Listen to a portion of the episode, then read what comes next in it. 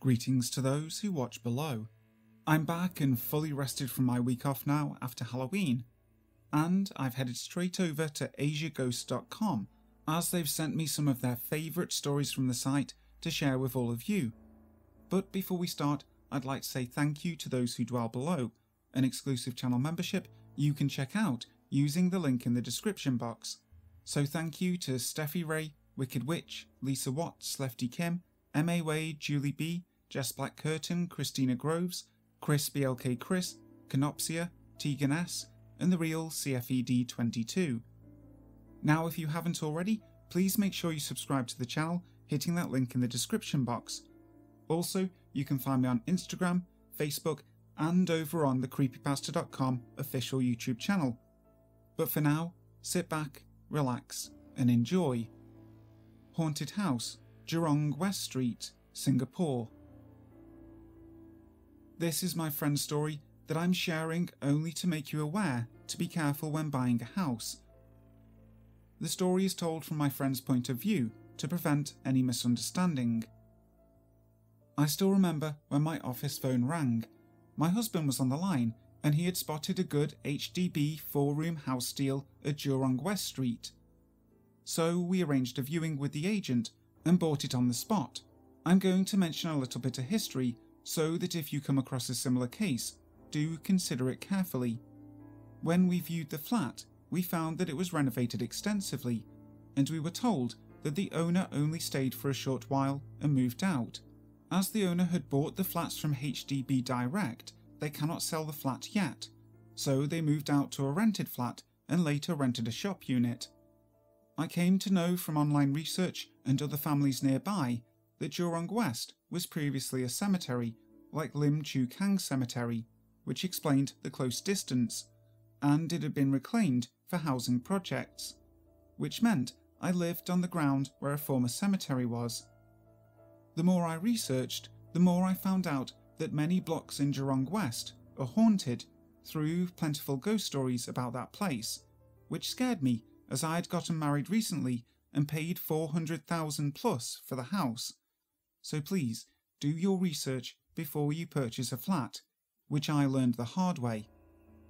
These are a few incidents that happened during my two and a half years there. As I was watching TV in the hall, I used to see several times a black shadow darting at the corner of the room. One night after watching TV alone, I think it was about 2am, and I was walking to go to bed. I heard a very clear voice calling me Mama once, and instinctively I turned my head to my left where the voice came from.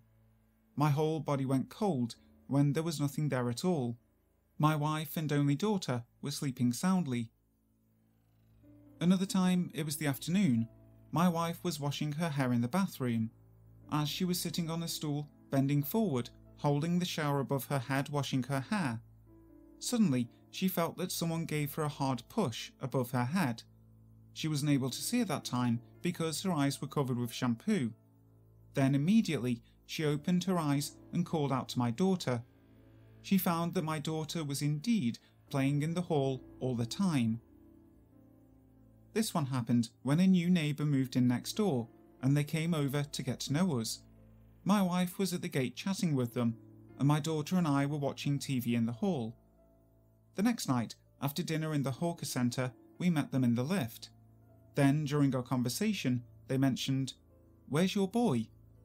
We told them that we only had a daughter, but they insisted that they had seen my daughter in the hall watching TV, and there was a boy at the staircase playing, and he was about five years old. Both neighbours saw that. There was one evening about 10 pm. I was having a bath when I turned to face the wall behind me. I got shocked. There was a transparent figure, like a human, moving from one wall to another. I was shaking like a leaf and naturally used the hot shower spray to spray in that direction. Nothing happened at all, so I quickly rushed out of the room. This one was the final straw we were able to take before we moved out to our private apartment. I forgot to mention that all this time during the night, when we were sleeping in our locked master bedroom, we always heard noises like someone twisting our door handle and trying to open the door. I did check many times to no avail. Okay, one evening after watching TV, we all went to sleep. As we entered our master bedroom, I wanted to switch on the TV in the room to continue watching the programme we were watching. We all got a shock. There was a pair of deep, lighted, shining blue eyes on the TV screen. The TV was not even switched on. Just to make sure it wasn't a fault, I even pulled out the plug from the socket. The pair of eyes was still there. So we all rushed to the second guest room and locked ourselves inside. Both my wife and daughter were crying like hell. I was also shivering, but had to put up a brave front. While they fell asleep later, I stayed up till morning. And guess what? We moved out that very morning. We managed to sell it to another guy luckily, even though it was at a loss. Changi Beach Incident This is an incident that happened to my close friends who are Christians. They are the least superstitious people I know, so when they related the encounter to me, I knew they were not pulling my leg. My friend, an avid fisher, would often go around the beaches to recce for good fishing spots whenever he has time. So there was this one afternoon he happened to pass by Changi Beach and decided to go take a look. It was low tide and part of the seabed was visible. As he walked along the beach, he spotted two flower pots lying on the seabed. He decided to take a closer look and on examination found those pots were in perfect condition and of a very nice design. As his mother in law loves gardening, he decided to take the pots home and give them to her. Those pots were very nice and she would definitely like it, he thought. So, carrying a pot in each of his hands, he walked toward the public toilet, planning to wash them clean before heading back to his car. The man manning the public toilets saw him approaching with those pots and promptly asked him what he was doing with the pots. Young man, do you know what that is you're carrying? The old man asked. These are nice flower pots I found at the beach. I wanted to wash them and bring them home, my friend replied. Put it back where it belongs. These are urns people used in cremations, the old man shouted. My friend was both stunned and apologetic. He quickly headed back towards the beach to put the two pots back where they belonged. In the midst of putting them back, he accidentally dropped one of them and it broke into several pieces. Feeling a bit uneasy, he quickly put the broken pieces together with the unbroken one back into the sea and left that place. Now, he did not tell this incident to anyone, not even his wife. A few days passed and he completely forgot about the whole incident. About a week later, my friend had an argument with his wife. You know, the typical husband wife stuff and so his wife decided to sleep on the sofa in the living room. Anyway, right in the middle of the night at about 3am, she went running back into the bedroom and hugged her husband very closely. Hmm, she must have forgiven me, my friend thought. But why is she shivering? My friend did not ask as he was half asleep. The next day, his wife related what happened. She was suddenly woken in her sleep and when she opened her eyes, while still lying on the sofa, she saw a long haired woman in a white gown walking towards their bedroom. Being a Christian, she instinctively prayed aloud and shouted at the woman to leave the house. That thing responded by turning around, walking towards her, and leaving through the living room windows. My friend's wife was scared shitless. She fell ill for several weeks, and their churchmates even held a prayer session in their house now, even at that point, nobody knew about the urn incident at the beach. Not until my friend's mother in law went to a Chinese temple to seek help from a medium to help her daughter recover from a prolonged illness. The whole episode of The Lady in the White Gown was related to the medium. The answer that the medium gave shocked the hell out of my friend. The medium said that my friend had brought home the female ghost. This lady apparently had committed suicide together with her lover, and somehow my friend picked her up by accident. At this point, my friend related the incident at the beach to everyone, and the medium said that if he had brought those pots into his car, he would have met with a serious accident and would not have survived. He should thank his benefactor, the toilet attendant who warned him about the urns.